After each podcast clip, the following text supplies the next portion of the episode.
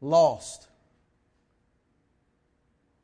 unable to be found, lost, not knowing where you are or how to get where you want to go, unable to find your way.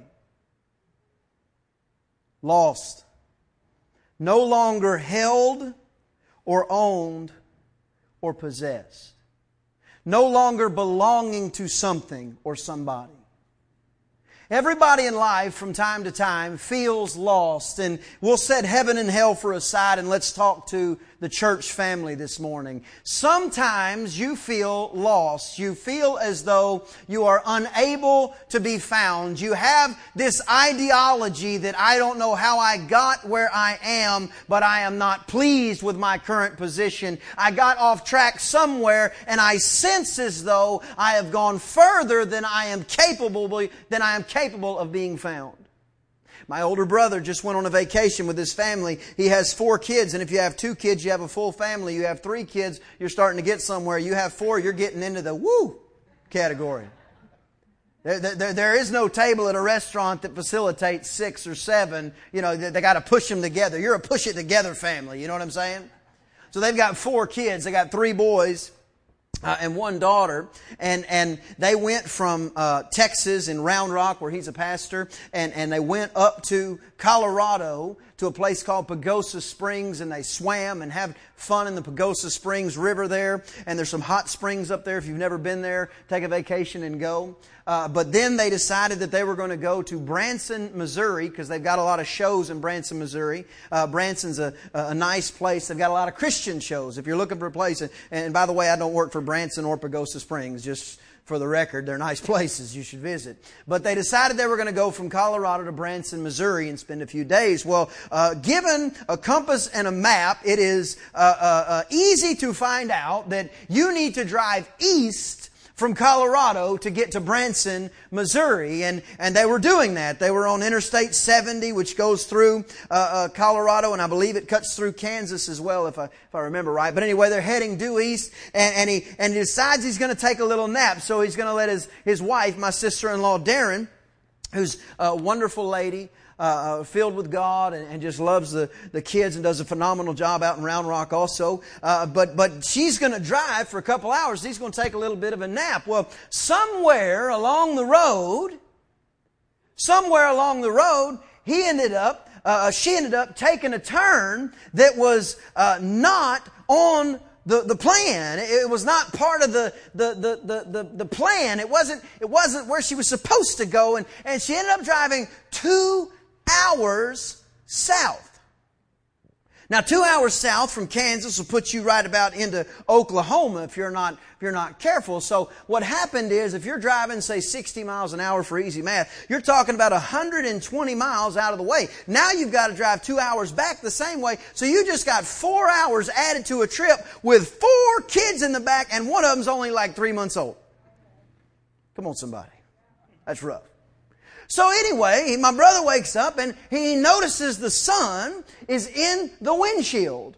Well, if, if you're in the northern hemisphere, meaning you're in a country or a continent that is north of the equator, as North America and the United States of America is, uh, the sun is always going to be in the southern portion of the sky.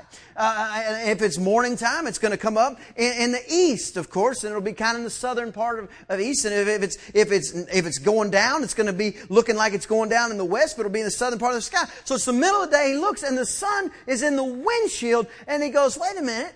I don't, I am not a rocket scientist here, but I don't think we're going east. If you're driving towards the sun and it's noon, you are not going east. So he pulls out his iPhone and he punches the little button that, that tells you where you are, and the little blue light flashed up. And, and he, he's like, well, that can't be right. And he starts shaking the iPhone because supposedly you got to shake them sometimes, you know, to make them work. And so he's shaking the iPhone and, and he looks at it and says, sure enough. And he says, he says, you know, I think we may have taken a wrong turn. And Darren said, No, no, I didn't take a wrong turn. I went exactly the way you told me. They got two hours out of the way, and they didn't know how they got there.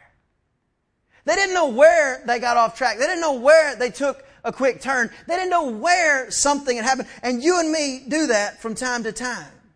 Sometimes uh, we don't know where we're going. Sometimes we would like to get to a destination. I just don't know what the destination is. I remember when Crystal and I uh, first got married. We were married about six weeks. I had a great job. God has blessed us for forever and always. We've been blessed in the city, blessed in the field. that's just my experience. I, I give all uh, credit to God, and, and I also give credit to His Word. Uh, we've been, we've been, she was a tither before I met her, and I began tithing at 12 years old as soon as I found out what tithing meant. And we've just been blessed. I don't know anybody else's story, and you got a sad story, I, I'm sorry. It's not like we hadn't had some issues, uh, but, but we've been blessed. So I got out of college, and I was uh, working at this shipyard, and, and all of a sudden, three different job offers came to us.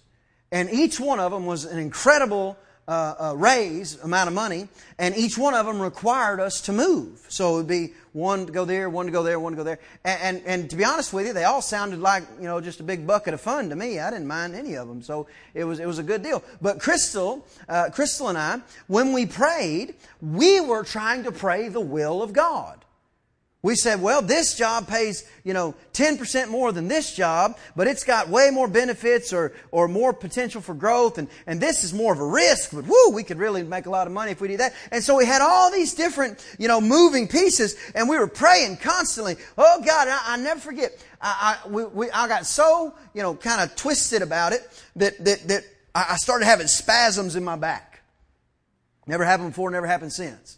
And it wasn't spasms like, oh, I don't know if God's gonna, you know, supply our needs according to His riches and glory. That wasn't at all. It was, it was, we were so, I was so stressed trying to do what God wanted us to do we're a young family, just married, you know, six, eight weeks, and I'm trying to make sure that we're doing right by God. And finally, of course, we got clarity and peace in a given direction. But, but, but either way, sometimes we get in a position where it's not that we don't feel like we're in communication with God, it just feels like we're the only one talking.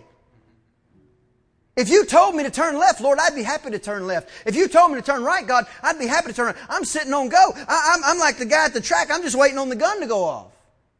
And it feels like you're not hearing anything. It's not that you don't uh, uh, want to move, it's you don't know where to go. Sometimes we feel like that. Uh, uh, lastly, the last definition of lost, according to Webster, is, is to not be owned anymore. I've lost my favorite widget. I had a great baseball. It was signed by Babe Ruth, and, and, and, and the Beast ate it over the fence. Y'all remember that movie? I, I, I, had a football signed by someone and I lost it. I had a, had a wedding ring and had a diamond in it and I lost it. I had a, I had a car and I lost it. I don't know how you lose a car, but whatever, you know. You, you can lose things and it's, you lose possession of something and sometimes you feel like you've lost your position. One of my favorite stories in the Bible is uh, found in Luke chapter 15. And Jesus is telling the story of the prodigal son.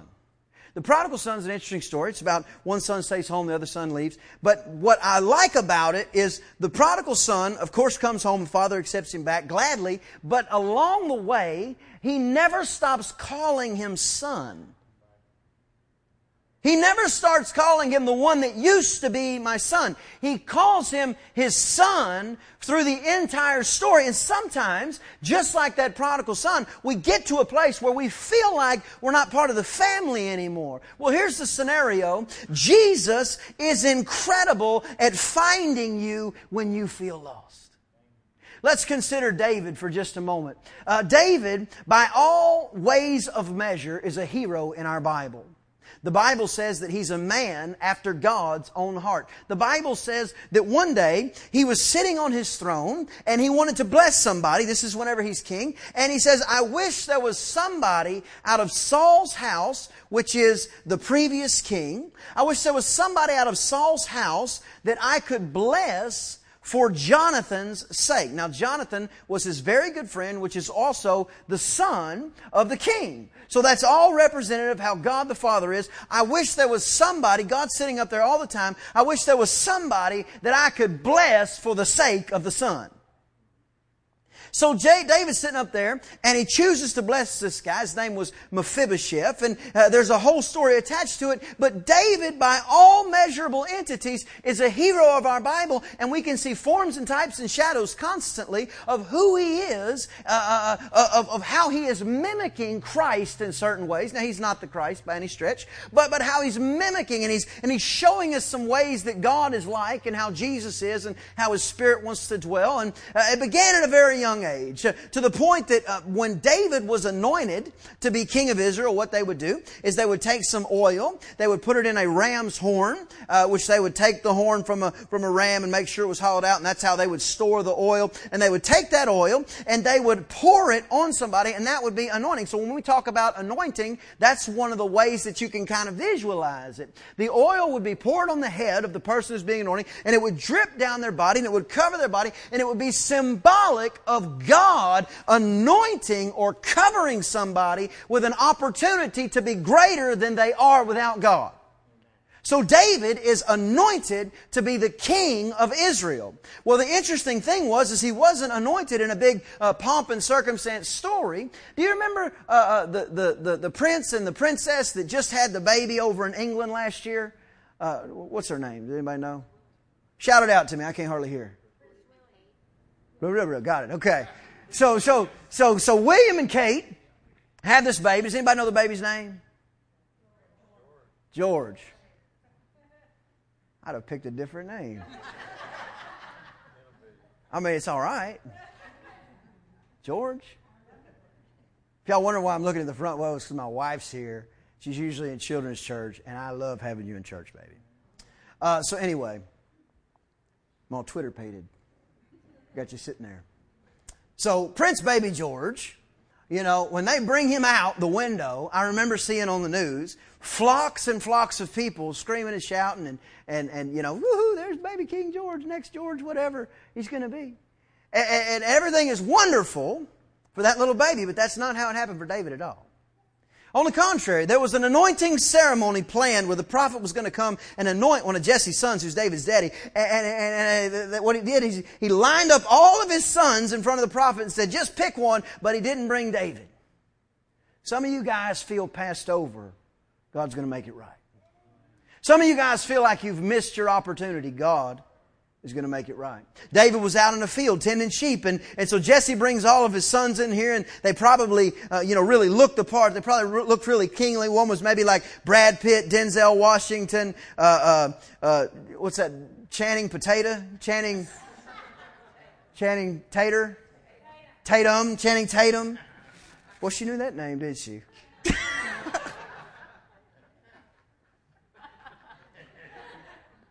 so they all looked the part. And David's out in the field, tending the sheep, tending his daddy's sheep. In the middle of his season of promotion, he was found working his land. You and me, God has not forgotten about us. Though it may feel like you're in a season where you're working somebody else's land and tending somebody else's flock. Don't grow weary. Don't grow weary in well doing. Because in due season, you're going to reap God's going to open the windows of heaven over your life, and He's going to pour something on you that's bigger than you could have asked or thought. That overflows your capacity and it's going to pour out on everybody else. A shepherd boy is not ready to be king, but his capacity was increased the moment he was anointed. So he was found working, found diligent in his season of expectation. And then he goes and he's, he's still working for his daddy all the time. And there's this big battle that's about to happen because there's a giant named Goliath who's a Philistine who hates God's people and hates the God of Israel. And he comes and he's, he's, he's running up and, and he gets there and they're about to fight in this valley. And Jesse, David's daddy, says, David, I want you to take some cheese and some bread and I want you to take it to your brothers. You know the ones that I said that, that, that I tried to get anointed to be king in front of you? Yeah, I want you to serve them. Some of you don't like the fact that you're having to serve people that in reality one day they'll answer to you. Just the way of the kingdom. So David's like, okay, Dad, whatever you say, man, this has worked out pretty good for me. David was a hero already. He'd killed a lion and a bear and saved the sheep. He was anointed uh, uh, to be king of Israel while he was working. And now his dad says, I want you to take some bread and some cheese and I want you to take it to your brothers. But I want to teach you something here, Dave, because you're going to be king one day. And when you're king, you're going to need to understand honor. And honor doesn't come from you saying, you need to honor me. Honor comes by you saying, I'm going to honor you whether you deserve it or not. He said, so what I want you to do is I want you to take the, the bread and the cheese and take it to your brothers, but I also want you to take some to the commanding officer of their unit. Because whenever you bring a gift into somebody's presence, it begins to make room for you. Whenever you begin to, to give somebody favor, you get favor. What you reap, you sow. So it's possible that it was a sequestered area and maybe they didn't want boys and young men to be coming into the camp and all that other stuff. I don't know, maybe. Uh, but, but he knew if I gave that, that boy something to give to the, to the captain, then at that point, maybe my son could get to the other sons. I would know that they were okay and I would know that they were nourished because they're probably just eating oatmeal. So he gets there and he tells the captain, hey, I'm David, I'm Jesse's boy. And I can see the captain going, son, can't you see? We got a giant over there. We got bigger problems than you coming over here, little shepherd boy. What is that, a slingshot? You still play with slingshot? What are you doing here? Anyway, he goes, well, I brought you some bread and some cheese. Now, wait a minute. You brought me some bread and some cheese there, Dave. I tell you what. Come on in here, you little rascal. Sit down for a minute. I've been on Atkins for a month, you know. I'd love a piece of bread. So he gives him the bread and the cheese and he eats it, you know, like a little mouse. I don't know if he really ate it like that. I love it because my wife laughs at my jokes. She does it home too, y'all. It's not a show. so David goes and sees his brother. Says, "Here, guys, here's some food from Dad. We want to make sure y'all are okay and well fed, because that's what a good father does, by the way." So anyway, the brothers go, "David, you're only here, you little Mr. Next King. I can see him bowing to him. Ooh, here comes the King of Israel. Ha ha ha. He goes, You're only here because you want to see the battle. You're only here because you want to see the fight. You're only here because you want to see what happens. That's why you're here, David. And David goes, No, no, Really not why I'm here, guys? Yeah, yeah, whatever. And then all of a sudden in the distance, he hears screaming and cursing and blaspheming God. And all of a sudden the shepherd boy starts to act like a king. He starts to hear something and he hears this, this, this, this voice that's scary, but it's saying something that can't be ignored because it's, it's, it's a total uh, shift in who David is. And he hears it and he goes, what is that noise? And somebody said, well, that's the whole problem, Dave. There's a guy down there. He's humongous. He's like nine feet tall. He hates everything about God. He curses God. And he said if one person would come out and fight him, if they would, if they win, then all the Philistine would be slave to the Israelites. And we just wish we had somebody that would fight him. And all of a sudden, that king that was anointed in the shepherd, uh, in, as a shepherd in the field begins to rise up. And David says, well, if he's cursing God, I'll fight him. Who is he that thinks he can curse the God of Abraham, of Isaac, of Jacob, of the house of Israel? Who is this Philistine? David's brother's like, oh my gosh. And then all of a sudden, another one of the guys hears David talking. He goes, well, there's more to it. The king says, whoever kills the Philistine, number one, they're going to be really rich. And number two, they get to marry his daughter. And David said, Which daughter? David said, Are you serious? So he goes and he's brought before the king, King Saul, and, the king says, Okay, bud, here's the deal. That's really brave of you to do this. You're a young man. At least wear my armor. It will protect you for a minute. And David tries to put it on, and he realizes the stuff that Saul went through life in is not what he needed to go through life in. You see, you have a battle and you have a life and along the way, you're going to develop weapons and philosophies and ideas that are perfect for you and your situation and your life. You will hone your weapons in the dire times. You will hone your weapons in the troubling times. You will hone your weapons when the enemy comes in like a flood and you begin to experience God lifting up a standard against you. So he says, King, I appreciate you giving me these weapons. That's really nice. Thank you very much. But the problem is, I, have never proven yours. But this sling right here, man, it's been with me forever. My dad helped me make it. We tied it together, and I, and, and I know the size rock I like to put in. If I get too big a rock, it doesn't go fast enough. If I get too big a rock, it kind of goes off. So I know everything about this. I know how to use my weapons.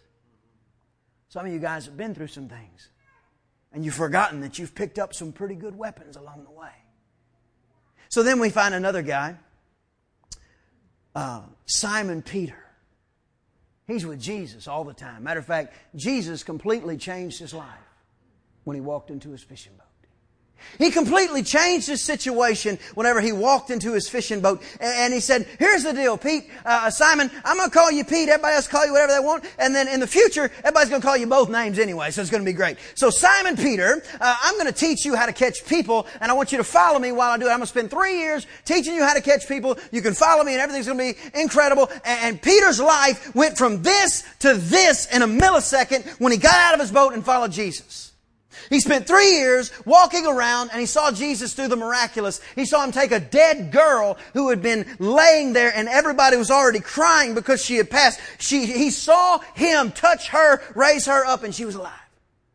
He saw him walk on water and then wasn't satisfied with that. He said, Jesus, can I do it too? And Jesus said, yes, come on man.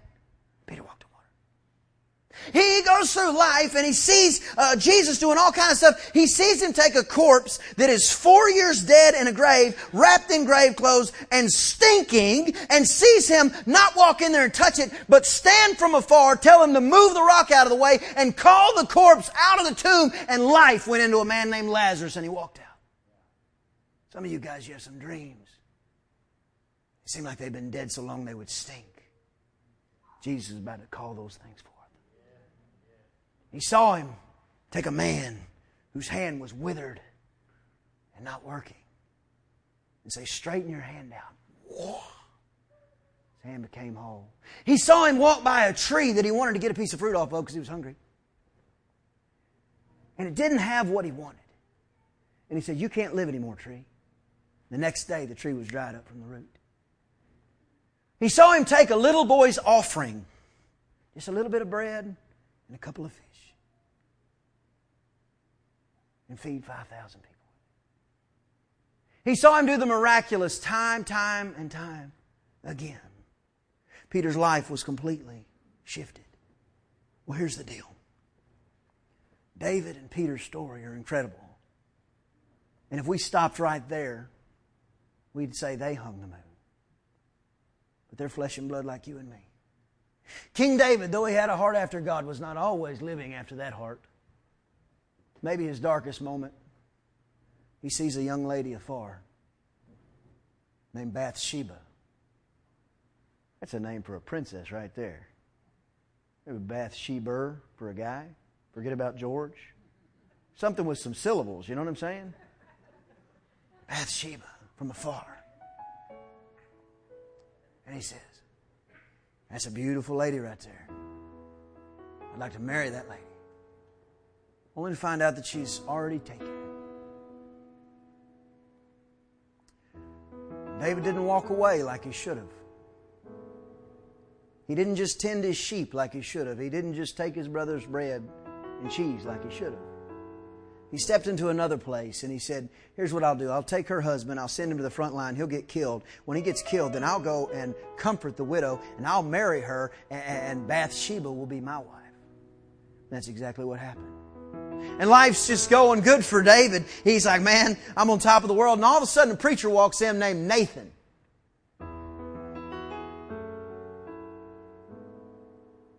He says, King David, he's the prophet. He says, King David, let me talk to you for a minute. He says, he says, let me talk to you for just a minute. He said, he said, let me tell you this story. Because all good preachers can tell stories. Jesus showed us that. He said, let me tell you a story. He said there was a rich man and a poor man. The rich man had all kind of sheep and all kind of flocks. He was extremely wealthy. Wealthy. He had herds of sheep and he had everything at his disposal. And there was a poor man and all he had was one little ewe, one little lamb. And the little lamb was precious to him. The Bible said that it ate the same food that they ate.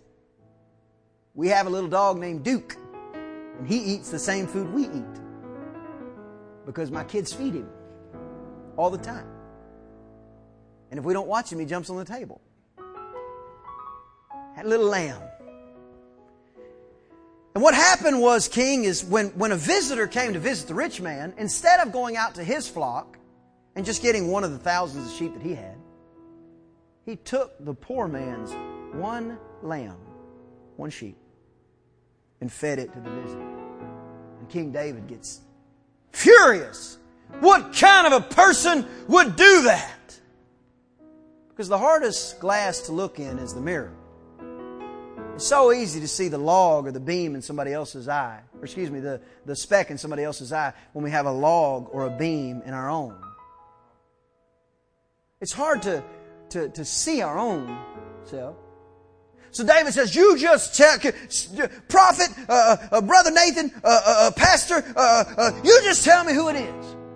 I'm the king, I'll take care of this. He said, It's you. David said, Well, I mean, I might have been a little harsh. He says, Oh my goodness.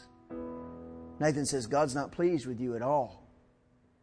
David goes from on top of the world, having his newlywed wife, thinking life is wonderful, to now he feels completely lost. Feels like he can't be found again. Peter, the last meal that he had with Jesus, they're, they're sitting there and they're, they're eating and everything's wonderful. Everything's great. And, and, and, and Jesus said, well, let me just tell you guys something. Number one, I'm about to die, but I'm going to come back. It's no problem. But number two, one of you guys is going to deny me. Peter being the most zealous of the bunch, least recorded in history. He says, well, Jesus, these heathens might deny you, but I never would. I'd go with you to death. Jesus says, Well, Pete, I'd be careful talking like that. You, no, no, no, no, I would never. I, am telling you. And then they get to a garden where they've been praying, and the, the lynch mob to come kill Jesus shows up with a bunch of weapons and, and, and, and torches. And the Bible says that they came and said, Who's Jesus? Judas comes, kisses Jesus, and, and, and, they all realize that's him. And, and the Bible says that when all that stuff took place and they went to grab Jesus, that Peter, the zealot, he pulled out his sword, which was the concealed handgun of the day. He pulled out his sword and he tried to kill the guy that was trying to grab Jesus, and he missed and he cut off his ear. And the Bible says that after seeing all the miracles that Jesus did, Peter saw one more that night. He took and healed the man's ear. Right there. Put it right back. I don't know if he stitched it back on. I don't know if he made a new ear. But either way, the guy got his ear back. And Peter saw it. And Jesus said to Peter, He goes, Hey man, put that away. You live like that, you're going to die like that. Jesus said, I'm the one you guys are seeking, and I'll go with you. The scripture further teaches us no man takes Jesus' life. He laid it down. He could have called legions of angels and wiped everybody out immediately. But as soon as they take Jesus, the disciples, the 11 that were left, just spread like ants. And in a matter of hours, Peter denies even knowing Jesus, not once, not twice, three times. Could you imagine the weight that your soul would feel the man who was going to bleed and die for you. The man who gave you everything and gave you hope and gave you a purpose and gave you a vision and made you believe more in yourself than you ever had and you denied knowing him three times. Could you imagine the weight that you would feel just hit you? Peter felt lost. Jesus dies. For three days, Peter's stuck in that thought process. I could imagine him wrestling with the idea, should I just do what Judas did because I can't believe I denied him? Well, here's the deal. David's story and Peter's story, neither one end right there. Because the Bible says in Matthew 18, in verse number 11, it says, The Son of Man is come to save that which is lost. Peter and David feel incredibly lost and they're, they're, trying to figure out how do I get from A to B? How do I get back there? I, I don't know my way. I, I, I, don't feel like I'm a part of the kingdom anymore. I feel like I'm unable to be done. I've done too much. I've gone too far away. The Bible says that when David finds out that God's displeased with him, that he goes in mourning, gets by himself and cannot be consoled. Until God starts to change the circumstance. The Bible says Bathsheba had a son. His name was Solomon. Solomon's a very interesting player in the Bible because Solomon's not just the wisest king to ever walk earth except for Jesus. He's not just the wisest king to ever walk earth. The Bible says that he's also the only one that God trusted to build a temple in Jerusalem. The Bible said that David couldn't even kill, couldn't even build the temple, but, but Solomon could. So out of this situation that was born in the worst possible environment, it doesn't get much worse than having somebody's husband murdered so you can marry them. Somehow, according to Romans chapter 8, God finds a way to make all things work together for our good. He takes our bad situation, he, he takes our, our baking powder, which alone would taste despicable, and he puts it in the mix and somehow bakes a beautiful cake.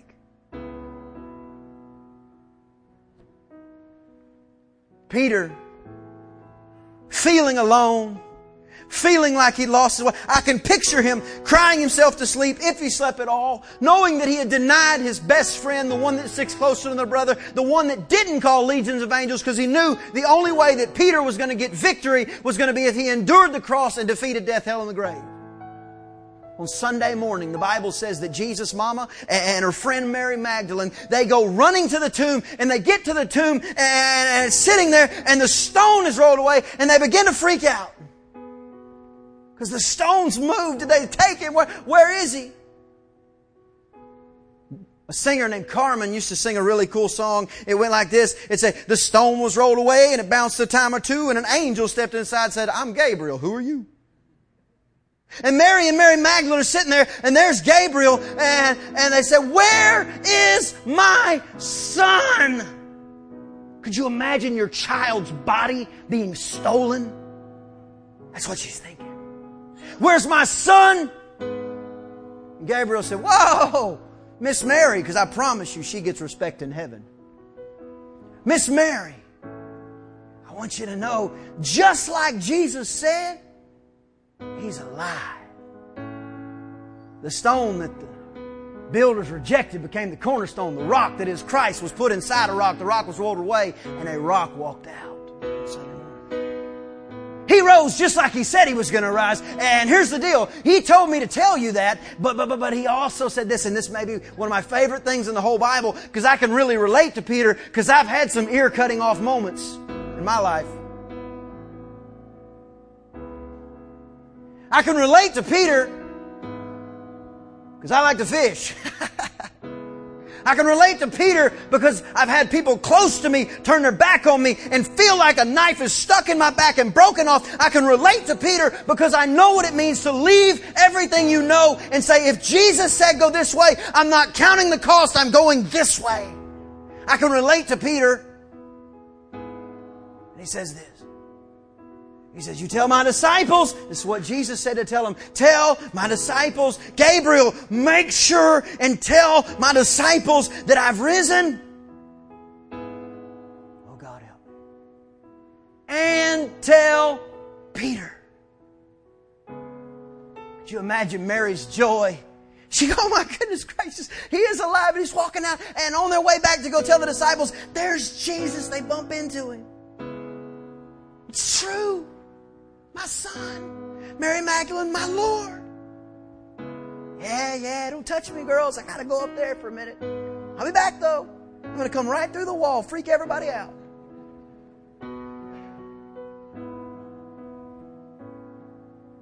They go to the upper room where the disciples are hiding out for fear of the Jews, for fear that the people who wanted Jesus crucified wanted them crucified, which they did.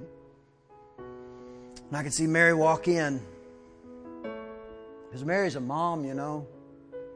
I got a mom. I've seen my wife be a mom to my children and other people's children. And a mom has a gear. I was talking with some very close friends of mine just the other day. We were talking about how a dad can sleep through a tornado, but a mom hears a hiccup. Because they never turn off. One of the moms said, When my kids aren't home, I sleep good. When they're home, I'm on. Mama. Mary and Mary Magdalene walk in and they tell the disciples, they say, Guess what? We just saw him. He's alive. And, and maybe Peter, maybe, maybe he kind of got excited and he's sitting over in the corner. He's like, that's pretty good, but I'm the one who denied him. I'm the one who turned my back on him. How could he ever love a wretch like me? The one who gave it all. I'm the one who gave nothing. I'm the one who turned my back on him. I'm the one who cussed my way out of a situation so that people wouldn't kill me, even though I told Jesus that I would go with him to death. I can see Mary walking over. and So, no, Pete, baby, no. You got to think about this. Jesus and Peter were like this for over three years. And Jesus' mom, Mary, was always around. So the idea of Peter and Mary having a very close knit relationship is extremely probable, if not absolute. So she walks over and says, No, Pete, baby, no, no, no, no, no. Listen, let me tell you what he said. He said to make sure that everybody knew. But then listen to me. Listen to me, Peter. He called you by name because he knew how you feel right now. The same God of heaven who you've served the same God of heaven who from time to time you feel as though you've lost your way or you feel as though you just can't hear the direction. You feel as though if I knew the right thing to do, I would do it. The same God of heaven who sits there and sees you and recognizes that you feel lost, that same God calls you by name when He looks for you. Luke chapter number 15 says says that there was a man who had a hundred sheep. And he looked for them. And he was, he was with them, and one of them went away. So he left the 99 good sheep, went and found the one that was lost. Verse 8 says, There was a woman that had 10 pieces of silver, and she lost one. And when she lost it, she wasn't paying attention to the nine anymore, but she was looking for the one that was lost. And when she found it, when she found the next, the, the lost coin, she, she celebrated it. Verse 11 says this. Verse 11 says that when one person that's lost is found, verse 11, Matthew, one person is lost is found. All of heaven, verse 10, all of heaven, all the angels of God rejoice when one person shifts the Son of Man came to save that which was lost. And the grand scheme, save from hell, death, and the grave. Make sure that you can spend eternity with Him. But it's more than that. David. It's more than that, Peter. It's in the moment when you feel away from God that He's looking for you. He's calling you by name. He's telling you this thing that you feel like you've messed up with, David. I'm going to bring out one of the greatest kings that has ever lived out of that situation because me and only me, I am the one who can take all the nonsense in your life and turn it around for good. Peter, though you feel lost, I'm the one trying to find you. One last story, then I'm done. I was fishing one time. My little boy, Walker Lee, was 18 months old. All my family was there. My parents were there. Little baby Trinity was so, still so tiny that she had to be carried everywhere. We were catching a lot of fish on this dock, and Walker, he was toddling around. You know, he's that tall. And the dock had a handrail that he was short enough to go under, but he was tall enough to grab. So he would he would grab the handrail and he would do what every little boy ought to do. He'd lean over the dock and spit. I didn't mean to really spit.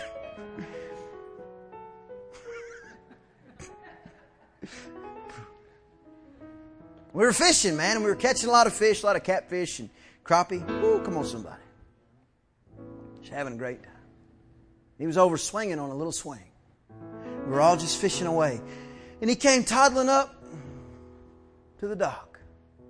And he went to do what he'd done a hundred times. He was standing right between me and my father. He went to do what he'd done a hundred times. And, and he went to grab the handrail and just stand there, but he missed.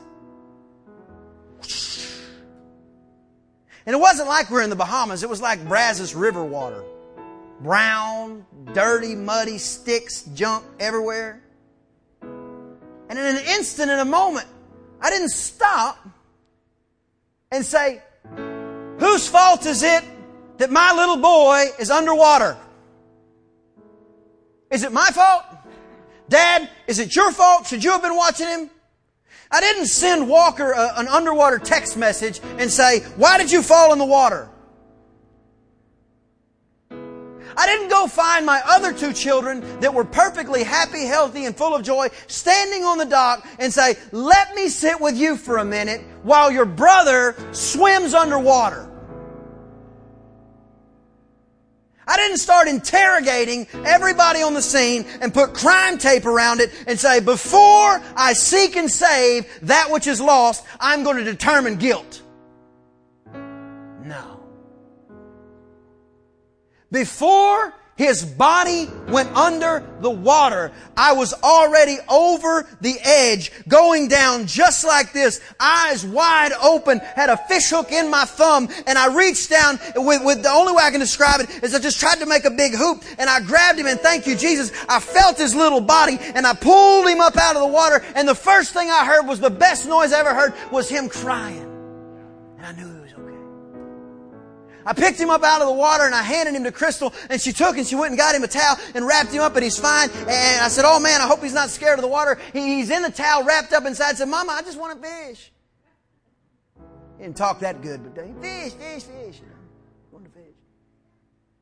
But it never crossed my mind whose fault is it that you're lost? Nor is it on God's mind. His Son came to seek and to save that which is lost. So wherever you are today, maybe you, you're like David, you, you, you know God, maybe you're like Peter, you walk with God, but, but, but you just feel away from Him. Maybe that's your situation. Today's your opportunity to walk strong with Him. Maybe you've never made that decision. Maybe you say, I'd like to walk with him. Matter of fact, everything you're saying sounds wonderful. There's nothing I'd rather do than walk strong with God. There's nothing I would rather do than walk strong with God, but I don't know how. Here's how. We're going to pray in just a minute. And you're going to have the opportunity to accept Jesus Christ as your Savior. The Bible says this if you believe in your heart that Jesus Christ was crucified and rose from the dead, and you confess it with your mouth, then you're saved. And that's the first step in living the overwhelmingly effective and powerful life of a Christian. ask everybody to bow your head and close your eyes.